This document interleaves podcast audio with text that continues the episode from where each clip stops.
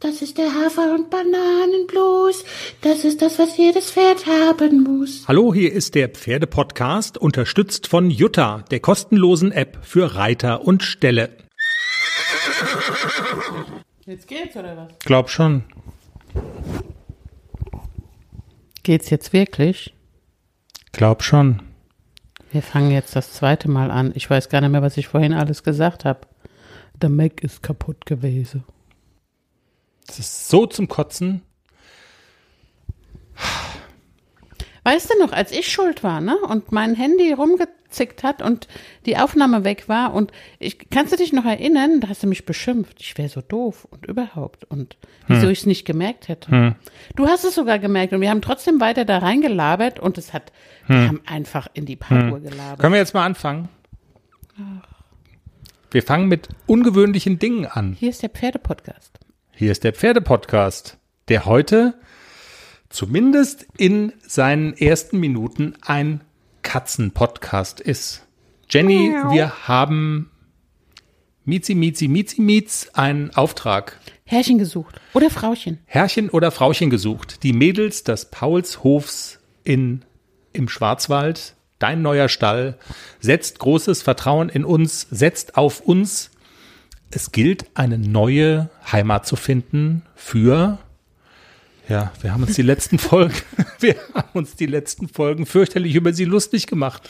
Die Katze, die in der Bande ihr, ihr äh, Einfamilienhaus hatte, ihr Eigentum hatte, die aus der Wohnung geschmissen wurde, weil jetzt der Stall zu neuem Leben erweckt wird, die Bande wurde zugehämmert und zugemacht, die Löcher, die Katze war einen Tag da gefangen, jetzt ist sie in dem Stall und ähm, die Mädels vom Paulshof wollen sich von der Katze tatsächlich trennen. Zwei Katzen sogar. Erzähl, warum? Ist ja schon traurig. Ach, naja, traurig. Also, naja. Also die, die Katzen sind, die sind super süß. Das sind Schmusekatzen. Also es sind wirklich Schmusekatzen. Die sind sehr auch ähm, dem Menschen zugewandt. Die sind nicht irgendwie wild oder so. Aber ähm, die Katzen leben halt irgendwie schon ziemlich lange auf dem Hof und jetzt, wo überall wieder so ein bisschen Leben ist und Sachen rumstehen und rumliegen und auch das Heu und so, die pieseln da halt rein, die kacken da rein, die pieseln diese Gymnastikmatten von den Voltigierkindern voll und so. Das ist nicht so angenehm, das stinkt auch ziemlich und deswegen hat man sich entschlossen, ein neues Zuhause für die Katzen zu suchen und wirklich also sehr gewissenhaft zu suchen. Die Katzen sollen nicht einfach nur abgeschoben werden, sondern wir wollen wirklich ein gutes Zuhause für die Katzen finden. Okay. Also ganz ernst gemeint, ganz unironisch, wer vielleicht hier in der Nähe ist, ist aber auch kein. Es wäre aber auch kein- nicht so schlimm, wenn es nicht in der Nähe wäre. Genau. Also wer Katzen. Lieferung frei Haus vielleicht, wenn es nicht ganz so weit ist. Müssen die denn im, im Doppelpack vergeben werden? Nein, also, ich glaube, die können auch einzeln vergeben okay. werden. Ja. Also wer sehr sympathische, den Menschen zugewandte, schmusige Katzen beherbergen möchte, sympathische Tiere, der melde sich bitte bei uns. Könntest du die Mädels vom Paulshof nochmal bitten, die sollen nochmal mehr Fotos schicken, damit man vielleicht auch irgendwie sich ein Bild machen kann. www.derpferdepodcast.com. Wir verlinken dann alles und sorgen dafür, dass wenn jemand wirklich ernsthaft Interesse hat, dass dann der Kontakt hergestellt wird. Und es war wirklich nur ein Spaß, dass die Katze jetzt mit Drogen handelt und, und trinkt und, und raucht und seit dem Rauswurf aus der Bande so auch psychisch aus der Bahn geworfen wird. Ähm, Also die hat aber auch viel Geld gespart, die Katze. Ne? Also die kommt mit Mitgift. So aus dem Handel mit Katzendrogen. ach so, die bringt Katzen, also die, die verdient ihr eigenes Geld, Ah, na meinst klar. du? Ja, ja, klar. Hallo. Gut, ja. Also wenn sie aggro drauf ist, hört sie ab und zu mal Rammstein, aber sonst eigentlich Ja, geht schon. geht schon. Ja, Ja, ja. meldet euch. Es sind auch nur zwei Katzen, ist besser als elf, ne? Also elf wäre nicht so gut bei, bei Katzen. 11 Prozent beim Pferdefuttereinkauf sparen wäre schon gut. Ja. Werbung. Hallo, ich bin's Lisa von Hipposport. Schön, dass ihr wieder zum Pferdepodcast eingeschaltet habt. Ihr bekommt hier nicht nur etwas auf die Ohren, sondern auch einen Rabatt über 11% auf unsere Eigenmarken von Hipposport, ausgenommen Einstreu, wenn ihr ACDC1 als Code eingebt. Wir freuen uns, euch in unserem Onlineshop begrüßen zu dürfen. Wir sind euer Futterhändler mit Premiumqualität. Und wisst ihr einmal nicht weiter? Dann helfen wir euch gerne mit einer erstklassigen Beratung. Alle Einzelheiten findest du auch zum Nachlesen in den Show Notes oder auf der Website www.derpferdepodcast.com.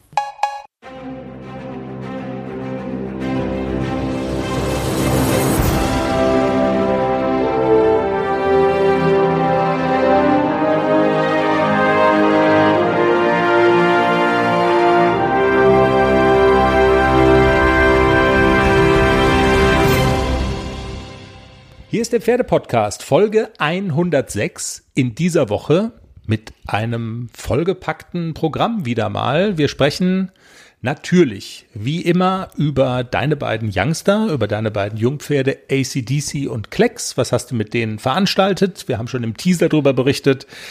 ACDC hat den Anschein gemacht, als sei er verliebt. Er stand mit Herzchen in den Augen vor Stutenboxen und hat geflirtet und so. Das wollen wir natürlich auch wissen. Wir wollen wissen, was hast du sportlich mit denen gemacht.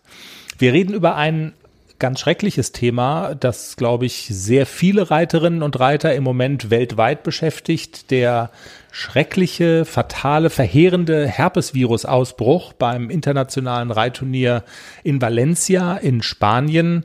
Neun Pferde sind da ums Leben gekommen, sehr viele äh, werden in, in Tierkliniken behandelt, sind in einem ernsten Zustand. Zwei Tiere, die da waren, zwei Pferde, ähm, sind in Deutschland, auf deutschem Boden mittlerweile äh, gestorben. Bestätigte Fälle. Es gibt weitere Fälle in anderen Ländern Europas. Also eine heftige Geschichte und wir sprechen mit einer Expertin, die uns mal erzählt, was bedeutet es eigentlich für Pferdebesitzerinnen und Besitzer in Deutschland? Was sollte man tun? Was kann man tun? Hat es überhaupt direkte Auswirkungen? Das klären wir in der Sendung und wir sprechen mit einer alten Bekannten, äh, die mal wieder bei uns in der Sendung zu Gast ist, Professor Dr. Katrin Schütz, Professorin für Wirtschaftspsychologie. Sie hat sich mit dem Thema Teambuilding in Pferdestellen beschäftigt. Der Reihe nach, Jenny. Deine Woche mit ACDC und Klecks. Wie war's? Was habt ihr gemacht? Wie sind die Jungs drauf? Ja, AC, schockverliebt ins Pony. ins Pony-Mädchen. Ich glaube sogar, das war der Pony-Bube. Aber AC ist sowieso so ein Charmeur. Also der wirft sein Herz ja jeder Pferdedame zu. Und wenn er durch, den, durch die Stallgasse läuft und guckt dann mal so rechts, links, zwinkert mal dahin, zwinkert mal dahin. Na, Mädels, ihr so, wie seid ihr drauf? Ich bin hier der Allerschönste. Und ein echter Charming Boy, der ACDC. Und der ist ja auch sehr hübsch und die Mädels gucken ihm auch immer hinterher und der guckt sich dann nochmal so um den knackigen Arsch hier, ne? Also hm. findet das in deinem Kopf statt? Oder spürst du diese Vibrationen? Jetzt mal ernsthaft. Ja, man muss ihn angucken, wenn man durch die Stallgasse geht und guckt ihn an und dann Echt sieht man in seinem Gesicht, dass er wie so ein, wie so ein Sunny Boy latscht er da durch die Stallgasse und wackelt mit dem Arsch und schmeißt seine Haare nochmal zurück. Also er ist ein, ein echter Charming Prince. Okay. Es ist er nicht kann so, dass aber auch leisten. Ja, ja, ja. Es ist nicht so, dass du das, dass du den vermenschlichst jetzt. Auf so gar keinen Fall. Auf keinen Fall, ne? Alles klar. du willst mich veräppeln. Ja. Ansonsten ist er toll, ACDC, wie immer. Der macht sehr viel Spaß beim Reiten im Moment. Im Moment habe ich echt so Ponyfreude pur. Klar, das ist ein fünfjähriges Pony, der ähm, muss auch noch viel lernen. Wir arbeiten auch noch an, an so Dingen wie Durchlässigkeit und natürlich, die haben immer eine gute Seite, eine schlechte Seite und auch daran arbeiten wir. Wir reiten im Moment sehr viele Übergänge. Wir verbessern Takt, Losgelassenheit, Anlehnung. So langsam kommen wir so ein kleines bisschen auch in die Versammlung, immer mal wieder. Mhm. Äh, klappt super gut. Also ich nehme ihn dann immer mal so ein bisschen auf und versuche mal, dass er so ein kleines bisschen mehr Last aufnimmt hinten und äh, da befolge ich auch den Rat von Hubert, dass ich ihn ein bisschen nicht so sehr nach vorne reite, sondern eher so darauf bedacht bin, dass, dass er größer trabt zum Beispiel, dass er ein bisschen mehr Kadenz kriegt und das Genick ein kleines bisschen höher wird. Aber er macht sehr viel Spaß und das ist alles, also wenn ich mal sage, er war heute nicht so gut, dann ist das Jammern auf hohem Niveau. Für das fünfjährige Pferd macht er das wirklich super, super toll. Ja, mit Klecks bist du ja ein bisschen hinterher oder Klecks ist ein bisschen hinterher, ist auch nicht weiter schlimm, ist einfach altersbedingt und ausbildungsbedingt. Mit dem hast du auch spannende Sachen gemacht. Für den Ponykopf. Für den Ponykopf, ja, mit Klecks habe ich die Ingrid Klimke Cavalettis aus, äh, ausgepackt, was ich am Sonntag in der Reitstunde mit AC und Hubert zusammen gemacht habe, habe ich dann in dieser Woche noch zweimal mit dem Klecks gemacht. Das erste Mal erstmal nur so mit einem Cavaletti und mal angetestet, wie er das so macht, erstmal im Schritt. Das ist das erste Mal unterm Reiter, dass er über Cavalettis trabt. Also vorher habe ich das nur an der Longe gemacht, weil der erste Versuch, mit Reiter über eine Stange im Schritt zu gehen, endete in einem gefühlten M-Sprung und ich beinahe im Dreck. Und dann habe ich mich nicht mehr getraut. Dann dachte ich so, oh Gott, oh Gott. Ja, wie, also du bist jetzt diese Woche das erste Mal mit ihm über so eine Stange? Nein, Nee, das, ist schon eine Zeit lang ah, her. Alles ja. klar. Und, und danach habe ich mich nicht mehr getraut. War das Angst, dass der dann quasi anstatt 20 Zentimeter 20 Meter gefühlt hochgesprungen ist? Oder wa- was, was ist das? Ist das irgendwie, Das ist aber, ja, das ist ganz normal bei jungen Pferden, dass die, wenn da was auf dem Boden liegt und die das nicht kennen, dass die dann erstmal so hoch und einen großen Satz drüber machen. Aber wenn der diesen Satz aus dem Stand macht, dann kannst du dich auch schon mal rauskatapultieren aus dem Sattel. naja, klar. Ja, und diesmal, also jetzt hast du es dann ja wieder versucht mit, mit aller Vorsicht. Bist du erstmal, also hast du ihn erstmal am Strick drüber geführt oder? Nee, ich bin dann geritten, Mutig. aber ja, geritten, aber ich bin vor der Stange erstmal stehen geblieben. Dann guck, da ist die Stange, ne? Nur im Schritt, nicht springen, auf keinen Fall springen. Und bin dann Und hat wirklich so geklappt. Bein für Bein, ne? Er kurz nach vorne reiten, dann hat er das Bein gehoben. Mhm. Okay. Und dann sind wir auch ganz normal im Schritt drüber und auch im Trab über ein Cavaletti und dann bis zum Ende der Stunde habe ich drei Cavallettis hintereinander gestellt und dann ist er auch ohne Probleme drüber getrabt. Er hat es super toll gemacht, er passt sehr gut auf, ist nicht einmal angestoßen.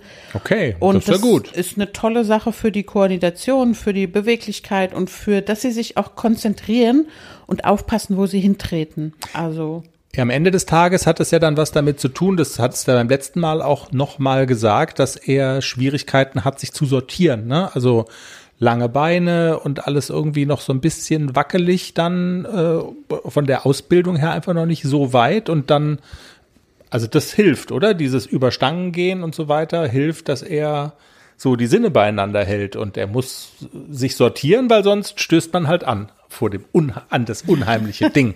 Genau. Das und dann ähm, bin ich ja auch ein, ein Schüler bei WeHorse und äh, habe mir noch mal so verschiedene, also man kann da ja auch suchen nach Problematiken und das Problem bei Klecks ist immer so ein bisschen, dass er noch nicht so richtig zieht. Und ähm, die Meinungen der Trainer gehen da ja echt auseinander. Die einen sagen, der muss, reitet ihn lieber ein bisschen über Tempo, dass der dann so ein bisschen ranzieht und dass der, dass du dann eine vernünftige Anlehnung kriegst. Die anderen sagen, hm, lieber ein bisschen zurück. Ich für mich habe jetzt aber herausgefunden, dass es uns besser tut, wenn wir am Anfang ihn wirklich so ein bisschen, wenn ich ihn ein bisschen nach vorne schicke und immer mal wieder auffordere, komm, lieber mal ein bisschen zu viel Trab als zu wenig. Also er balanciert sich besser aus und er kriegt eine konstantere Anlehnung und einen konstanteren Zug an die Hand, wenn ich ihn am Anfang ein bisschen nach vorne schicke. Hat sich aber im Vergleich zur letzten Woche dann doch ein bisschen geändert nochmal, ne? So. Ja, also ich habe, ich probiere ja dann auch immer einiges aus und für mich gefühlt, wenn ich so oben drauf sitze, ich habe ein besseres Gefühl, wenn er ein bisschen nach vorne geht und dann zieht er auch richtig an die Hand. Und ich habe ihn vor mir, ich habe ihn vor meinen treibenden Hilfen. Je mehr ich den zurückreite, umso weniger kriege ich den vor meine treibenden Hilfen. Dann habe ich immer so das Gefühl, ich muss jeden Schritt tragen. Von unten sieht es, glaube ich, nicht so aus. Und das ist das Problem. Der hat ja sehr einen sehr schwungvollen Bewegungsablauf und auch wenn ich ihn an der Longe langsam traben lasse, sieht das immer noch sehr groß aus, sehr viel Schwung. Und ich glaube, das Problem ist einfach, dass man das von unten nicht so sieht, wie sich das von oben anfühlt. Und ähm, ich verlasse mich jetzt auch mal auf Claudia Kaiser, die mir ja immer eingetrichtert hat, den musst du erst nach vorne reiten. Wir kriegen den schon zurück, aber der muss erst mal nach vorne gehen und der muss lernen zu ziehen. Und ich denke, dass Claudia Kaiser recht hat und ich habe jetzt ein bisschen was ausprobiert, mal das eine, mal das andere und ich komme besser damit zurecht, wenn der erst nach vorne geht und wenn der zieht, dann hole ich ihn auch langsam zurück. Also ist tatsächlich ein Strategiewechsel, das, aber gut, ist ja nicht schlimm. So ist das halt. Man testet mal aus und so weiter und dann ja, tastet man sich da so ran. Aber du hast letzte Woche ja gesagt, die Gefahr ist dann, dass er den Takt verliert. Verliert er denn den Takt? Eigentlich nicht. Also ich habe nicht das Gefühl, dass er, dass er Taktfehler macht. Also ich reite auch so, dass ich wirklich immer mal so ein kleines bisschen zurückreite, Zirkel verkleinern und beim Rausreiten dann wirklich, komm, jetzt mal anmachen und zack, zack. Und dann fordere ich ihn auch wirklich auf, dass er, dass er ein paar Trabtritte verlängert und dass er wirklich nach vorne geht und auch im Galopp mal zulegen an der langen Seite. Ähm, Im leichten Sitz fällt mir das noch ein bisschen schwer, ihn im leichten Sitz zulegen. Da habe ich nicht so, das, dann habe ich ihn nicht so am Bein, wie wenn ich einfach sitzen bleibe im Galopp. Deswegen habe ich jetzt meine Strategie für mich jetzt mal so beschlossen und es ist auch überhaupt nicht schlimm, wenn man die Strategie wechselt. Man muss ja rausfinden, was ist für das Pferd am besten Ja. und wie funktioniert es am besten. Na klar.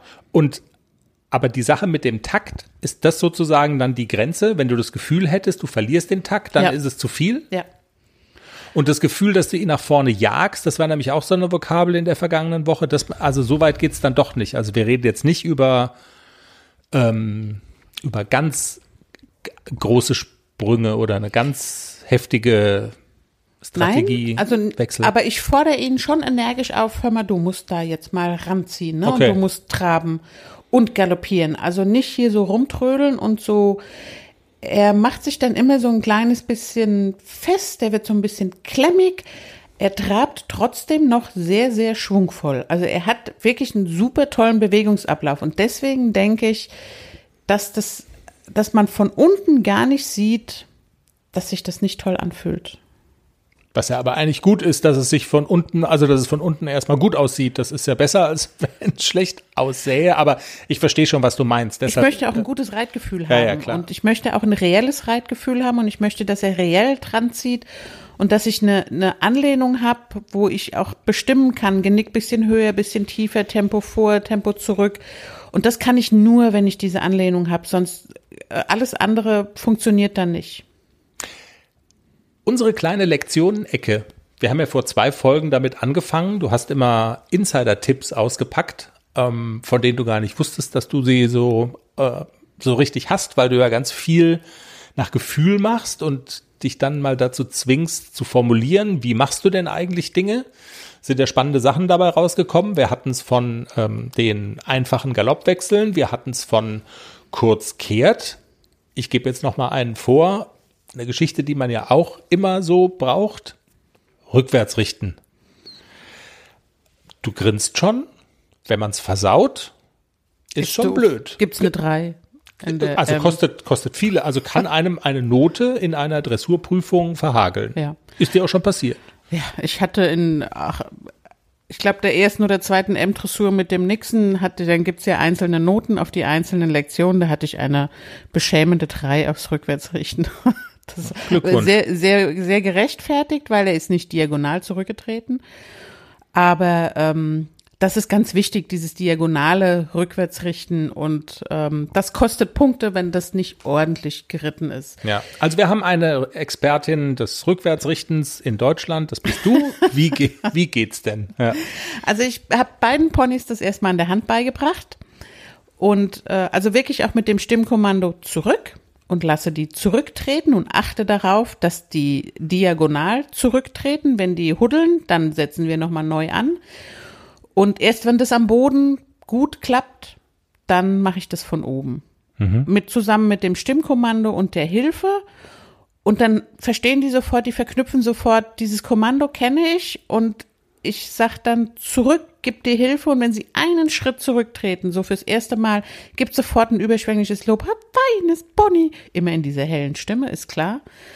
Und die verstehen das sofort. Also Okay. Rückwärtsrichten ist für beide jetzt nicht so eine große Sache gewesen. Man kann das auch ohne am Boden vorher zu trainieren, kann man das machen. Die Pferde verstehen das dann auch, aber ich finde es sehr, sehr viel leichter, wenn man das am Boden probiert, übt und dann das Stimmkommando zu Hilfe nimmt und den von, von oben das beibringt.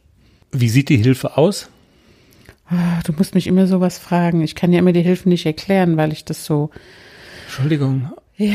äh, rückwärts richten. Ich weiß nicht, ob es jetzt wirklich so im Lehrbuch steht, aber beide Zügel annehmen, beide Schenkel ein kleines bisschen zurück, gleich der Druck, wie als würdest du einen Medizinball würdest du dazu bringen wollen, dass er die Luft rauslässt? So ein kleines bisschen Druck und dann vorne Zügel annehmen, kleines bisschen Oberkörper nach vorne und Okay? zurück.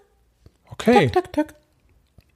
Und wenn er es macht, dann Keks, loben, Genau. Drogen von der Katze, was auch immer. Kriegst nachher einen Joint, sag ich Ja. dem AC dann immer. Sehr gut. Ja, wir wechseln mal das Thema und kommen zu einem bösen Thema, zu einem Thema, was, glaube ich, Reiterinnen und Reiter in aller Welt schockiert in diesen Tagen. Valencia, Spanien, großes internationales Reitturnier über mehrere Tage oder ich glaube sogar Wochen für junge, international ambitionierte Pferde. Ein Herpesvirus-Ausbruch. Neun Pferde, der Tod von neun Pferden ist mittlerweile bestätigt. Zwei davon sind in Deutschland gestorben. Alle Reitsportveranstaltungen und auch Zuchtveranstaltungen in Deutschland sind abgesagt worden deswegen. Und ähm, wir haben uns überlegt, es wäre cool, eine Expertin, einen Experten mal zu haben, der so ein bisschen erklären kann, welche Schlüsse sollten denn eigentlich Pferdeleute in Deutschland aus dem ziehen, was da passiert ist? Ist man direkt betroffen? Gibt es jetzt eine konkrete Gefahr für Ställe bei uns? Was sollte man tun, unabhängig davon? Und wir haben eine solche Expertin gefunden bei uns in Baden-Württemberg, Dr. Susanne Müller, und zwar vom Pferdegesundheitsdienst in Baden-Württemberg. Und sie kennt sich super aus bei dem Thema und wir sind sehr froh, dass sie Zeit für uns hatte. Frau Dr. Müller, hallo, schön, dass Sie bei uns sind. Hallo, guten Morgen.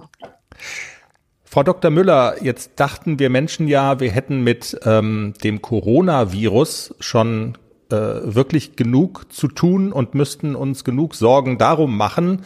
Jetzt ist es so, dass sich Pferdeleute in Deutschland noch um ein zweites Virus sehr Sorgen machen und sich damit beschäftigen.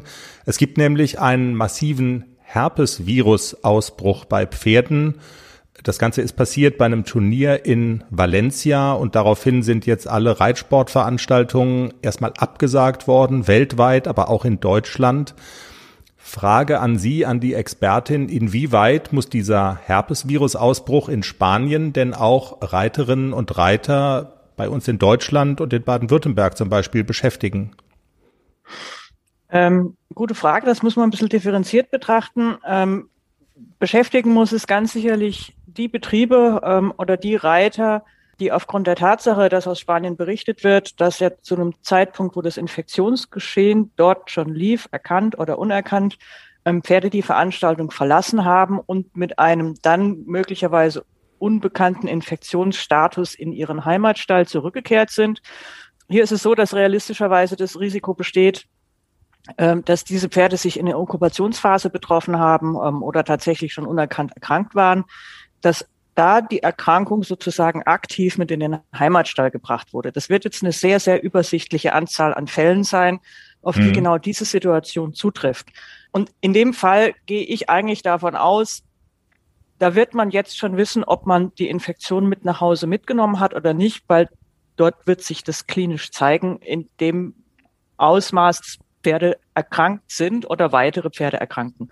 Das ist auch das große Problem und das ist auch im Prinzip die Tatsache, dass man sich jetzt ähm, auf Veranstalterebene äh, entschieden hat, alles einzustampfen, was an ähm, in Veranstaltungsebene läuft, weil man eben nicht genau einschätzen kann, inwiefern in irgendeiner Art und Weise Kontakte bestehen.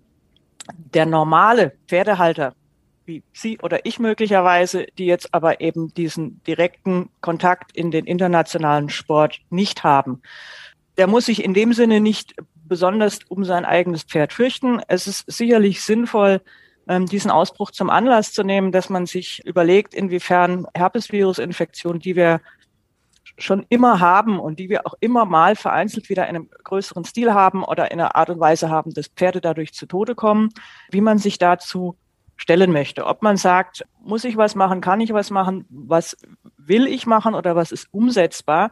Es ist eigentlich eher ein Wunder, dass über, über Jahrzehnte hinweg auch angesichts der Turnierveranstaltungen ähm, oder des Reiseverhaltens der Pferde nichts Vergleichbares oder nichts im größeren Stil passiert ist. Nun ist irgendwie, sind verschiedene Umstände zusammengekommen, die unglücklich gewesen sind, möglicherweise. Und in Valencia muss man jetzt versuchen, diesen Ausbruch in den Griff zu bekommen. Und jeder in Deutschland darf das mit Respekt aus der Entfernung und aus sicherer Entfernung tatsächlich äh, betrachten und sollte für sich fragen, hat es Auswirkungen auf mein eigenes Verhalten und auf meine eigenen Vorkehrungen, die ich treffe, aber grundsätzlich und nicht nur jetzt und die nächsten 14 Tage, bis es in Valencia ruhig wird, sondern als eine grundsätzliche Entscheidung, die mal überdacht werden sollte.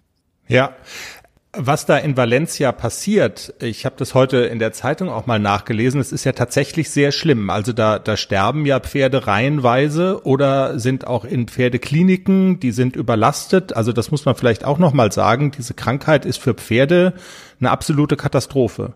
Das ist richtig. Also man, man kann einen Herpesausbruch auch nur dann ermessen und das Drama, wenn man den in irgendeinem Ausmaß mal selber miterlebt hat. Das Schlimme ist, wenn, wenn der Erregerdruck so hoch wird, wie es jetzt in Valencia wohl der Fall ist, dann bleibt einem tatsächlich nichts weiter, als abzuwarten, wie schlimm es wird. Wir haben keine Möglichkeit, effizient therapeutisch einzugreifen, wenn die Infektion tatsächlich gesetzt ist. Und man kann da nur versuchen, durch begleitende Maßnahmen und durch gutes Management und durch intensivste Betreuung zu hoffen, dass man das einzelne Pferd retten kann. Und es ist auch nicht vorherzusagen, welches Pferd jetzt wie schwer erkranken wird. Es wird interessant sein, wenn die FEI die Aufklärung zu diesem Ausbruch tatsächlich so durchführt, wie das angekündigt ist. Es ist wichtig, dass das gemacht wird und es sind auch wichtige Informationen, die wir uns eigentlich erhoffen, die dann gesammelt werden können. Und zu guter Letzt sollte dieser Ausbruch, so schlimmer ist, zumindest das zur Folge haben, dass man sich grundsätzlich überlegt, an welcher Stelle man was besser machen kann. Genau, das haben Sie eben gerade ja angesprochen. Jeder Einzelne möge überdenken, wie man sich dazu stellt und wie man sich verhält. Da sind wir ja, denke ich, relativ schnell bei dem Stichwort impfe ich mein Pferd gegen eine äh, Herpesinfektion. Ich habe jetzt heute gelesen, diese Impfung ist nicht hundertprozentig sicher. Sie schützt die Tiere nicht mit einer sehr hohen Sicherheit. Ähm, trotzdem wird das ja vielfach empfohlen. Wie ist denn Ihre Einschätzung dazu? Sollte man das machen? Ich glaube, wenn man in Valencia fragen würde, wenn die die Zeit zurückdrehen könnten und die Option hätten, eine Variante zu wählen, die einem ermöglicht, mit weniger Erreger diesen Infektionsverlauf überstehen zu müssen, dann würden alle sagen, ja. Und die Impfung ist eben das, die verspricht, in Anführungszeichen letztlich nur, dass weniger Erreger von den Pferden letztlich freigegeben werden kann, weil die durch die Impfung immunologisch sozusagen trainiert sind und aktiviert sind und eben nicht blank erwischt werden, wie normalerweise bei dem Herpesvirus eigentlich die Situation besteht, dass wir davon ausgehen müssen, dass die Pferde den Erreger in sich tragen. Und man sagt immer zu Zeiten, in denen Stress herrscht, in denen das Immunsystem vielleicht nicht up-to-date ist, kann es sein, dass es zu einer Reaktivierung dieses Erregers kommt und im schlimmsten Fall entsteht aus dieser Reaktivierung aber auch ein Erkrankungsgeschehen. Wenn wir impfen, müssen wir ganz klar sagen, aufgrund der Tatsache, dass der Erreger schon da ist, hat die Impfung ganz klar dann den besten und letztlich auch in gewisser Weise messbaren Effekt, wenn alle Pferde, die zusammen eine Gemeinschaft bilden, sei es jetzt der Stall oder sei es äh, die Tiere, die an einem Turnier teilnehmen oder so irgendwas, wenn die alle geimpft sind, wenn auf jedem einzelnen Pferd eben dieses Impfdeckelchen drauf ist, was dann im Idealfall bei einer Reaktivierung die Virusmenge reduziert, dann sind wir möglicherweise um vieles besser aufgestellt, als wenn wir, sagen wir mal, nur 30 Prozent oder 60 oder 70 Prozent geimpft haben und der Rest nicht. Es geht darum, dass die Erregermenge, dass der Druck so gering als möglich gehalten werden soll. Und das kann theoretisch das Pferd auch aus eigenen Kräften im Idealfall machen. Nur können wir das nicht beurteilen. Und da ist letztlich dann die Frage, will ich mich darauf verlassen, dass das Pferd es schon im Griff hat, unter welchen Umgebungsbedingungen auch immer, oder versuche ich prophylaktisch tätig zu werden und mische mhm. mich über diese Impfung dort ein und setze dann eben die Impferinnerung sozusagen immunologisch. Also Sie würden sagen, wären die Pferde dort alle geimpft gewesen, dann wäre das so nicht passiert dafür habe ich tatsächlich zu wenig Hintergrundinformationen. Die Impfung nimmt einen nicht aus der Pflicht, was jetzt sinnvolle Biosicherheitsmaßnahmen angeht. Ne? Und nur zu sagen, weil jetzt alle Pferde geimpft sind, muss ich mich um nichts mehr kümmern, das ist sicher auch nicht der Fall. Mhm. Nicht zu impfen und möglicherweise an weiteren Maßnahmen eigentlich nachsteuern zu müssen, das ist, glaube ich, eine Kombination, die sich möglicherweise, wie gesagt, ich kenne die Einzelheiten und die Bedingungen vor Ort nicht. Das rächt sich jetzt. Ja. Letzte Frage. Halten Sie es für eine sinnvolle Maßnahme und Gegenmaßnahme jetzt der Sportverbände, auch der deutschen reiterlichen Vereinigung zu sagen, wir fahren jetzt erstmal alles auf Null? Ähm, das ist sicherlich der Tatsache geschuldet, dass man im Moment enorm verunsichert ist. Ich kann nicht einschätzen, inwiefern Kontakte oder Kreuzkontakte zwischen Pferden, die an Valencia waren, die woanders hingegangen sind, bestehen. Und natürlich ist es so, dass das Einstampfen jeglicher Veranstaltungen grundsätzlich einfach mal das unkontrollierte Bewegen und potenzielle Weitergeben des Erregers mhm. effizient verändert. Wenn alle erstmal da bleiben, wo sie sind, kann man da erstmal abwarten, passiert was oder passiert nichts. Und wenn es ruhig bleibt, dann kann man sozusagen geordnet wieder anfangen. Hätten wir einen effizienten Überblick über die, über die Wege, die die Pferde gegangen sind, dann wäre es mutmaßlich jetzt nicht unbedingt nötig gewesen, die Veranstaltung einzustampfen. Zusätzlich ist es aber so, dass wir ja unabhängig davon, dass wir in Valencia ein großes, schweres Infektionsgeschehen haben, wir zu dieser Jahreszeit im Moment einfach in einem Zeitfenster drin sind, in dem auch in den Jahren zuvor immer damit gerechnet werden konnte, dass es irgendwo ein singuläres Infektionsaufkommen gibt, sprich einen Ausbruch gibt. Es ist auch im Moment so, dass unabhängig von Valencia in verschiedenen Bundesländern es Herpesinfektionen gibt.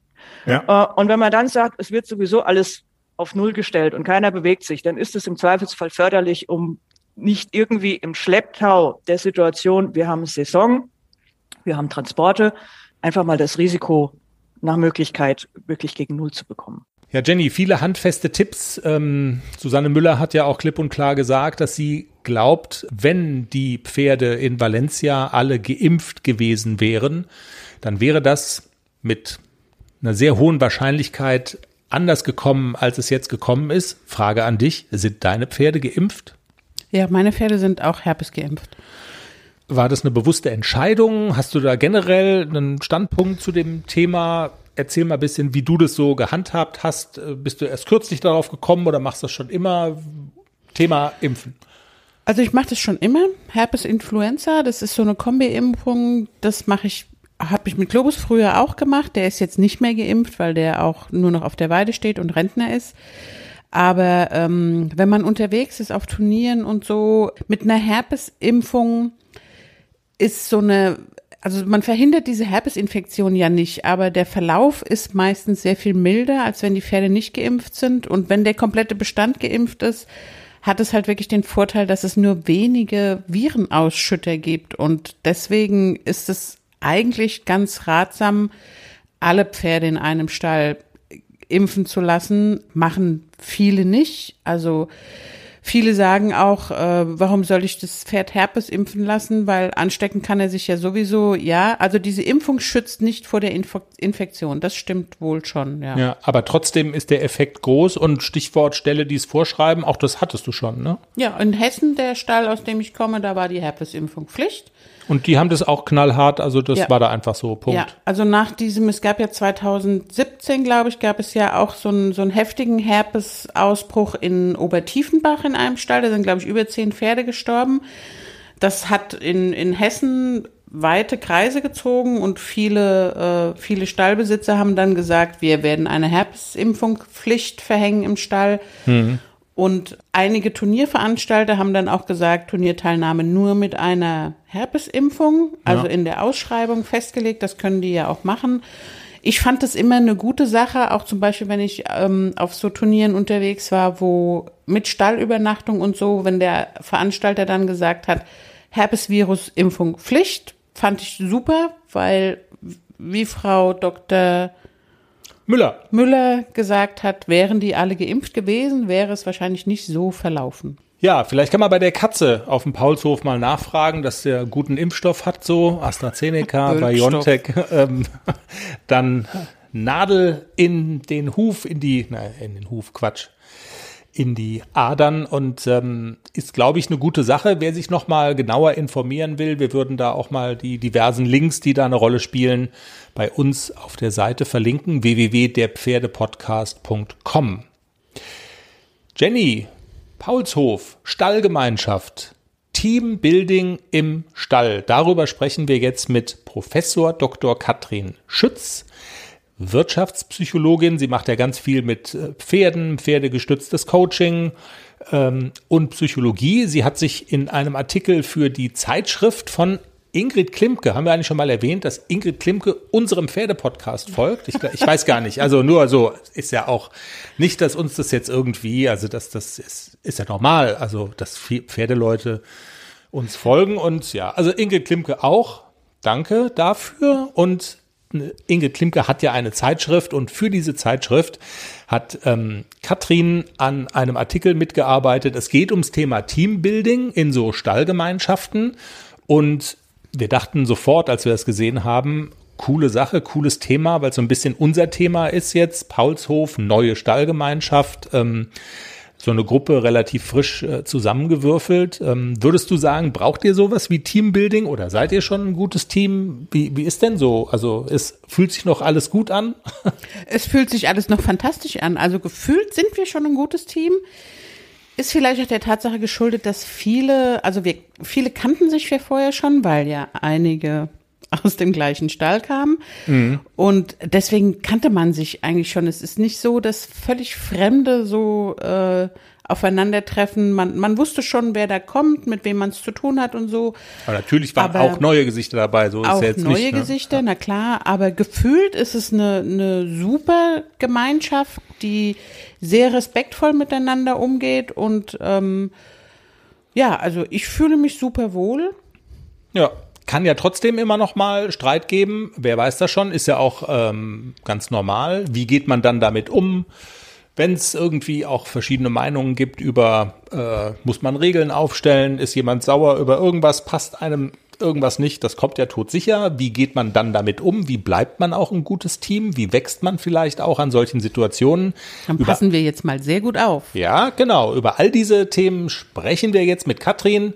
Und ich würde sagen, gleich rein ins Gespräch. Hallo Katrin, schön, dass du bei uns bist. Hallo, ich freue mich sehr, wieder dabei zu sein. Katrin, du hast dich jetzt ganz aktuell äh, mit einem Thema beschäftigt und an einem Artikel mitgearbeitet, ähm, das uns ja gerade sehr beschäftigt. Teambuilding im Reitstall. Wenn man dann mal so anfängt, darüber nachzudenken, dann liegt ja eigentlich so ein bisschen auf der Hand, sage ich jetzt mal, dass man sich so denkt, eigentlich so ein Reitstall müsste ja eigentlich so eine Insel der Glückseligen sein, weil da kommen ganz viele Menschen zusammen, die alle das gleiche Interesse haben. Alle haben mit Pferden zu tun, alle kümmern sich um ihre Pferde, alle wollen reiten und da ist dann so die vielleicht etwas naive Vorstellung, eigentlich müssten sich doch auch alle gut verstehen, weil alle so ein bisschen am selben Strang ziehen und sich mit demselben Thema beschäftigen. Aber da fängt das Missverständnis schon an, oder? Ja, Dem ist nämlich eigentlich mitnichten so. Ja. Ganz genau, ja. Meine Eltern dachten das damals auch und haben irgendwann sich gedacht, hoffentlich hört sie wieder auf mit dem Reiten. Ja, man könnte meinen, dass das alles so, äh, wenn die Ponyhof und Glückseligkeitsfeeling ist es birgt natürlich auch einige Risiken, Gefahren und Schwierigkeiten, weil da, wo sich alle sehr ähnlich sind, kann natürlich auch schnell mal Neid entstehen. Da steht ein bisschen Missgunst. Der eine gönnt dem anderen was nicht. Man versteht vielleicht was falsch. Der eine hat ein tolles neues Outfit, der andere hat auf einem Turnier gewonnen, wo man blöderweise in der gleichen Prüfung gegeneinander gestartet ist. Es birgt natürlich auch viel Potenzial für Streitigkeiten. Und dann hat auch jeder auch das ist ja sehr divers. Ne? Jeder hat so, so, so seine eigenen Auffassungen. Was ist das Beste für die Pferde? Wie geht man mit denen um? Was soll man machen? Was soll man nicht machen? Auch, auch der Aspekt kommt, kommt vielfach noch dazu. Ganz genau. Oder der eine reitet in der Halle, der andere meint es nur gut und sagt, ähm, guck mal, dein Pferd tickt vorne links ein bisschen. Der andere Reiter denkt sich, ja, glaubst du, ich kenne mein Pferd nicht, du brauchst mir doch hier nichts zu sagen. Da kommt vielleicht auch so eins zum anderen, da entstehen Kommunikationsschwierigkeiten. Der eine fühlt sich auf den Schlips getreten, denkt sich, was will der oder die mir denn sagen? Das weiß ich doch selber viel besser. Der andere hat es aber irgendwie nur nett und gut gemeint. Und schon reden beide aneinander vorbei, obwohl das ja gar nicht böse oder arrogant, herablassend gemeint war. Genau. Wenn wir jetzt mal darüber reden, was man tun muss, um Dinge zum Besseren zu wenden, weil so diese Vorstellung, man kommt da in so eine Gemeinschaft, in der sich alle gut verstehen und vielleicht auch im Idealfall einander ergänzen, gänzlich unmöglich ist es ja nicht. Aber es fällt halt nicht vom es, es fällt halt nicht vom Himmel und es ist nicht sozusagen der naturgegebene Zustand, den man so vorfindet. Und das sagt ja auch schon der, der Titel eurer Arbeit aus. Teambuilding im Reitstall, das bedeutet ja auch, man, man muss etwas tun. Also Teambuilding, da ist was, was im Entstehen ist. Welche Faktoren sind denn sozusagen wichtig oder welche Zutaten sind nötig, um sowas hinzukriegen, um so ein Team aus so einer Stallgemeinschaft zu formen? Ja, da kann man an verschiedenen Stellen natürlich ansetzen. Zum einen kann man ja erstmal sehen, was haben wir denn? Wir haben alle die Leidenschaft fürs Pferd, wir haben gewisse Ähnlichkeiten. Ähnlichkeit schafft Sympathie. Das weiß man aus der Sozialpsychologie. Das ist erstmal schon eine ziemlich gute Zutat, die man da hat. Damit man aber zu diesem Wir-Gefühl, zu dieser sogenannten Gruppenkohäsion kommt, muss man noch so ein paar andere Dinge mit berücksichtigen. Das hat viel mit Kommunikation zu tun, mit Wirkung, Ausstrahlung. Wie rede ich miteinander? Wie kommt das bei dem einen an? Wie habe ich es gemeint? Wie nehme ich mich selbst wahr? Wie nehmen mich andere wahr? Ähm, dazu kann man sich auch noch angucken, in welcher Phase befindet man sich gerade. Also so eine Gruppe, die durchläuft verschiedene Prozesse. Wenn ich jetzt bei euch an euren neuen Stall beispielsweise denke, seid mhm. ihr gerade in so einer Art Einstiegsphase wahrscheinlich. Das wäre das Forming. Das ist so eine Anfangsphase, alle beschnuppern sich. Ähm, da sagt auch noch keiner so großartig, was einen stört. Alle sind noch so vorsichtig im Umgang miteinander.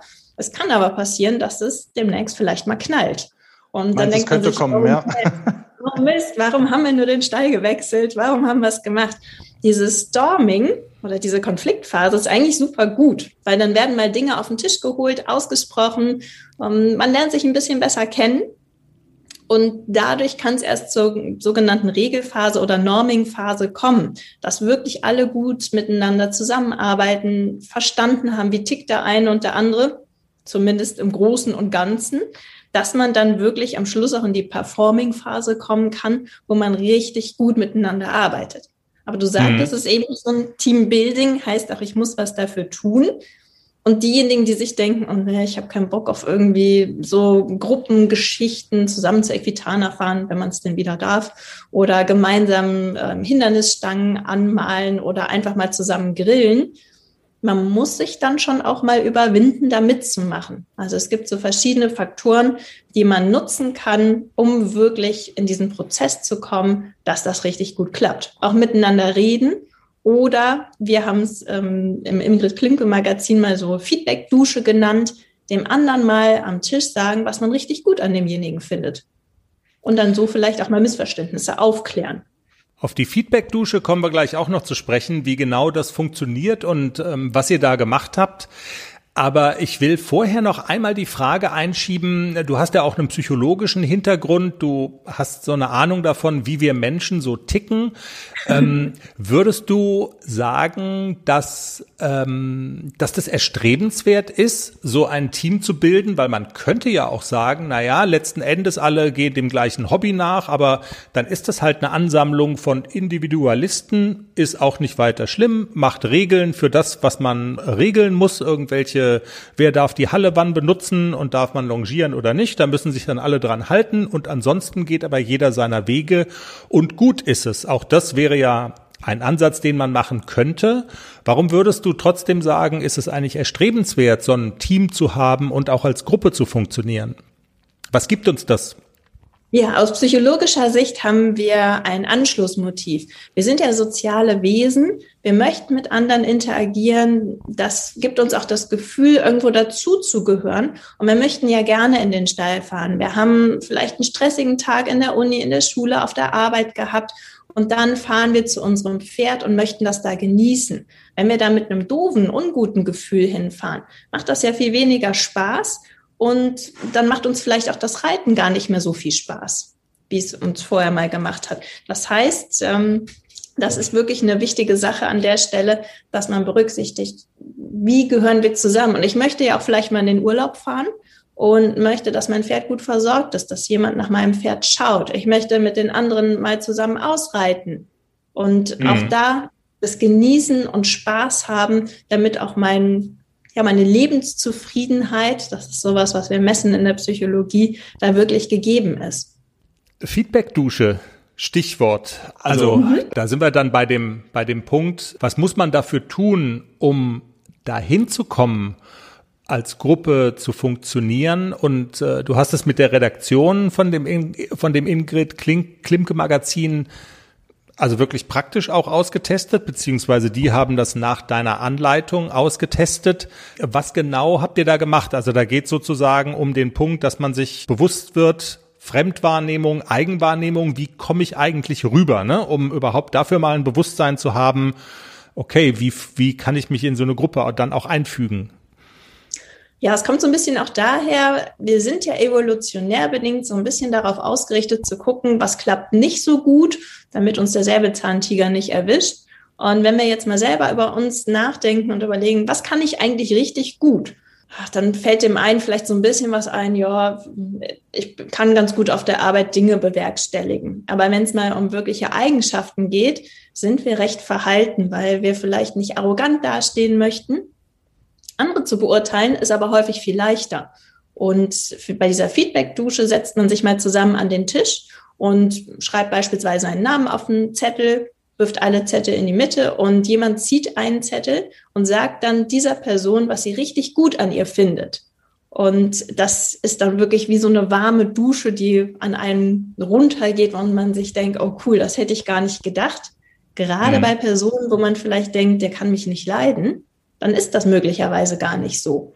Und ein ehrliches, authentisches Feedback gibt uns eine Rückmeldung und deckt auch nochmal Bereiche auf, von denen wir gar nicht gedacht hätten, dass wir irgendwas richtig gut können. Ist es wichtig, dass man auch den Absender der Beurteilung kennt dann in dem Fall? Also, dass man weiß, wer das Feedback gegeben hat? Ähm, es gibt da zwei Varianten. Es gibt einmal die Variante, dass man es nicht weiß. Ich finde es persönlich besser, wenn man es weiß, weil dann kann man das auch miteinander verknüpfen. Weil sonst denke ich mir vielleicht, ah ja, hier die Person XY ähm, mit am Tisch, die mag mich eh gerne, die hat das bestimmt aufgeschrieben. Von mhm. daher ist es ja eigentlich super, so ein Feedback von jemandem zu bekommen, den man gar nicht so kennt oder von dem man dachte, dass er einen nicht leiden kann. Ich finde das immer gut, wenn das ganz authentisch klar auf den Tisch kommt und äh, man kann es natürlich auch so machen, dass man Reihe umgeht und immer einer derjenige ist, über den gerade gesprochen wird und die anderen unterhalten sich in seinem Beisein über die Person. Dann haben alle okay. mal was gesagt, kriegt man direkt noch einen Haufen mehr Lob ab. Ist es wichtig, dass mit positivem, also dass das mit mit positivem Feedback gemacht wird, weil ich glaube, wenn man sich, ähm, also wenn man das mit auch negativem Feedback macht, dann kann sowas auch eine sehr gefährliche Konstellation sein, oder? Genau. Ich würde komplett bei positiven Aspekten bleiben, denn Negatives bleibt einfach eher hängen. Da sind wir wieder bei unserem Säbelzahntiger. Evolutionär bedingt merken wir uns Dinge, die nicht gut gelaufen sind, viel eher.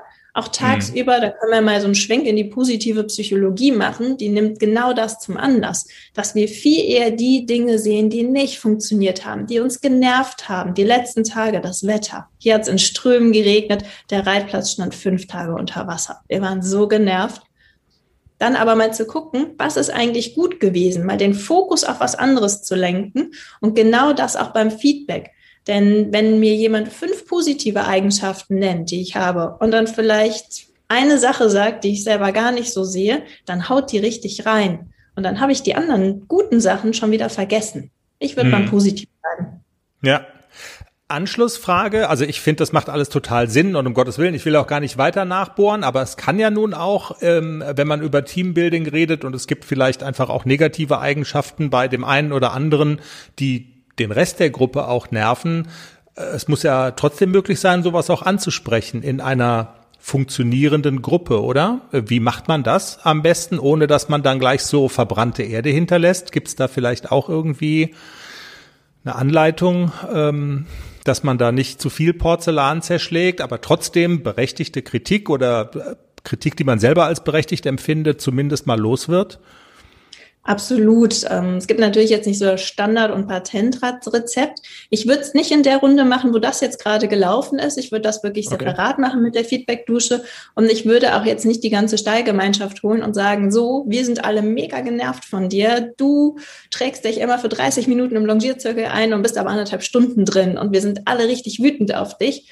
Das ist richtig unfair für denjenigen, der dann alleine da sitzt und dann sitzen da 25 andere und zeigen mit einem ausgestreckten Finger auf denjenigen.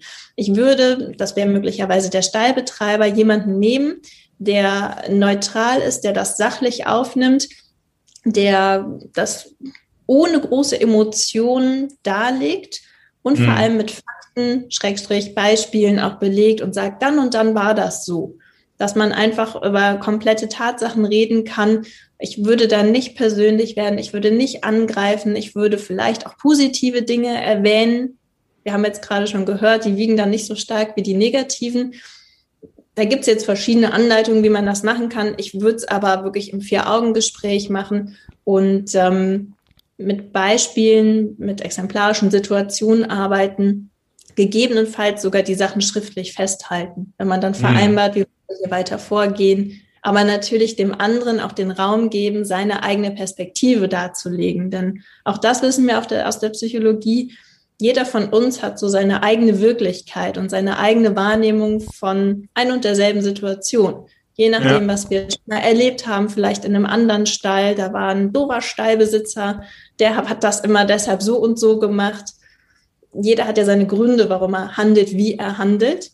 Und das sollten wir auf alle Fälle immer mit berücksichtigen, dass jemand ja nicht einfach aus reiner Böswilligkeit oder Boshaftigkeit irgendwas macht, sondern jeder so sein Päckchen auch mitbringt an mhm. Erfahrungen, Erlebnissen, gute wie schlechte und da auch im Gespräch demjenigen den Raum gibt, seine subjektive Sicht der Dinge zu zeigen. Ja, okay. Ich denke, das sind gute Tipps, die dafür sorgen, dass äh, ja so eine Situation nicht eskaliert, sondern dass man eine Chance hat, da dann auch weiterzukommen.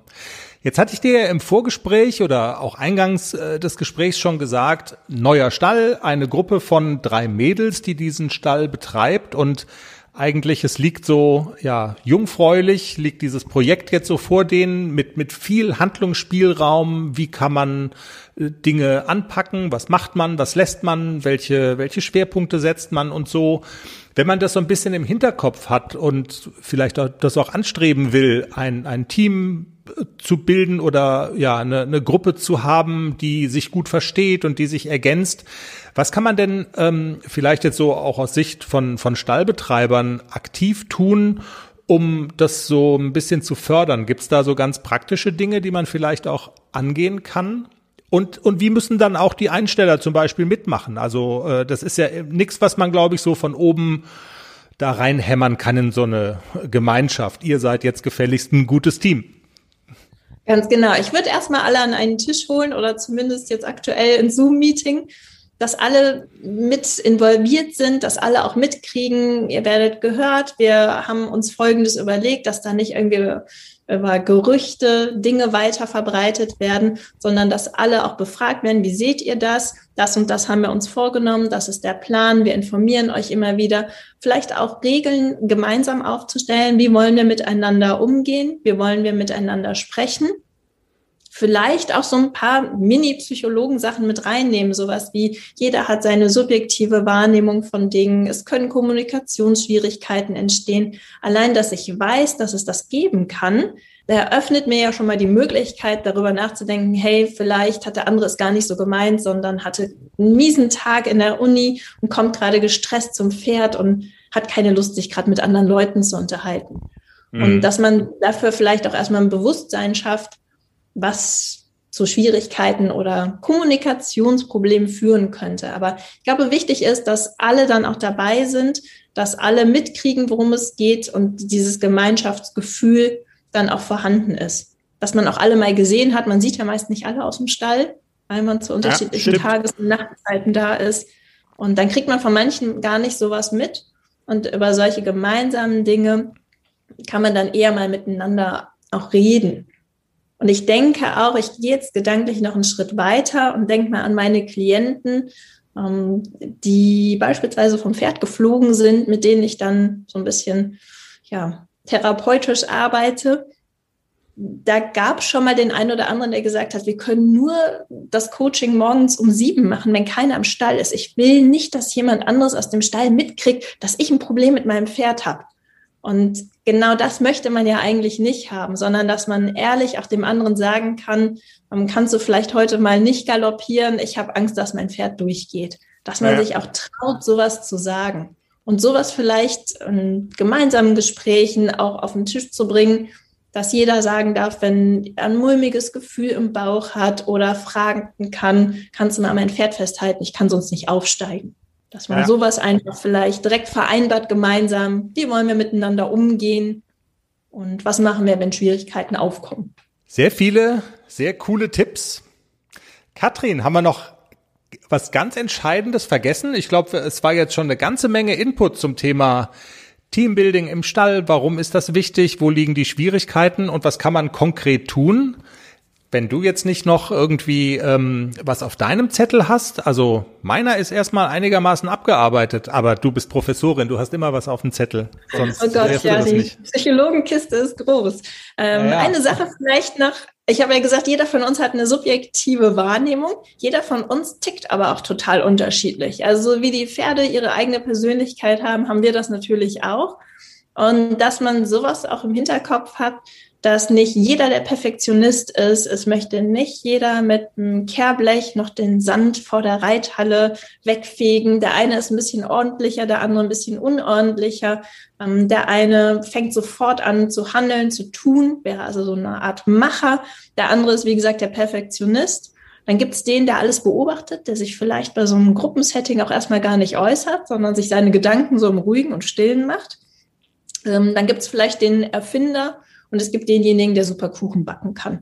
Und das sind alles super wichtige Faktoren, damit ein Team funktioniert. Also, dass wir auch ebenso unterschiedlich sind. Denn wenn wir jetzt im Stall 35 Perfektionisten auf einem Haufen hätten, würde die Sache auch nicht laufen. Also die Unterschiede sind sind nicht schlimm, sondern eigentlich das Gegenteil davon. Fast die Voraussetzung dafür, dass das so eine Gruppe funktioniert. Ganz genau. Das weiß man so aus der psychologischen Forschung, wenn man sich so Teamrollenkonzepte anschaut das ist richtig gut, wenn da unterschiedliche Personen bei sind. Jeder hat natürlich vom Typ her seine Vor- und Nachteile, seine Stärken und Schwächen. Teams, die unterschiedlich aufgestellt sind, laufen aber in der Regel besser, als wenn alle gleich sind. Das ist aber, glaube ich, auch sowas, äh, wovon es gut ist, wenn man es vorher sich einmal theoretisch klar gemacht hat, weil oft ist man mit dem Impuls, ähm, so nach dem Motto, die kommt ihr ja nur her zum Kuchenbacken und eigentlich will die nur schwätzen und ihr Pferd streicheln und eigentlich ist die als Reiterin gar nicht ernst zu nehmen. Also der Schritt dahin, dass man sich so ein bisschen als Perfektionistin oder Sportreiterin über so jemanden erhebt, der ist also dieser Schritt ist nicht mehr allzu groß und der wird häufig geht man den ja, ne? Und ähm, deshalb glaube ich, das ist schon gut zu wissen, okay, auch die Kuchenbäckerin kann in so einer Gruppe eine ganz wichtige Rolle spielen. Absolut. Und dann kann man sich auch mal vorstellen, wenn die Kuchenbäckerin nicht mehr da ist, dann hätte man bei den Gruppensitzungen keinen Kuchen mehr oder irgendwie auch mal was, worüber man so quatschen kann, unabhängig vom Dressur- oder Springenunterricht.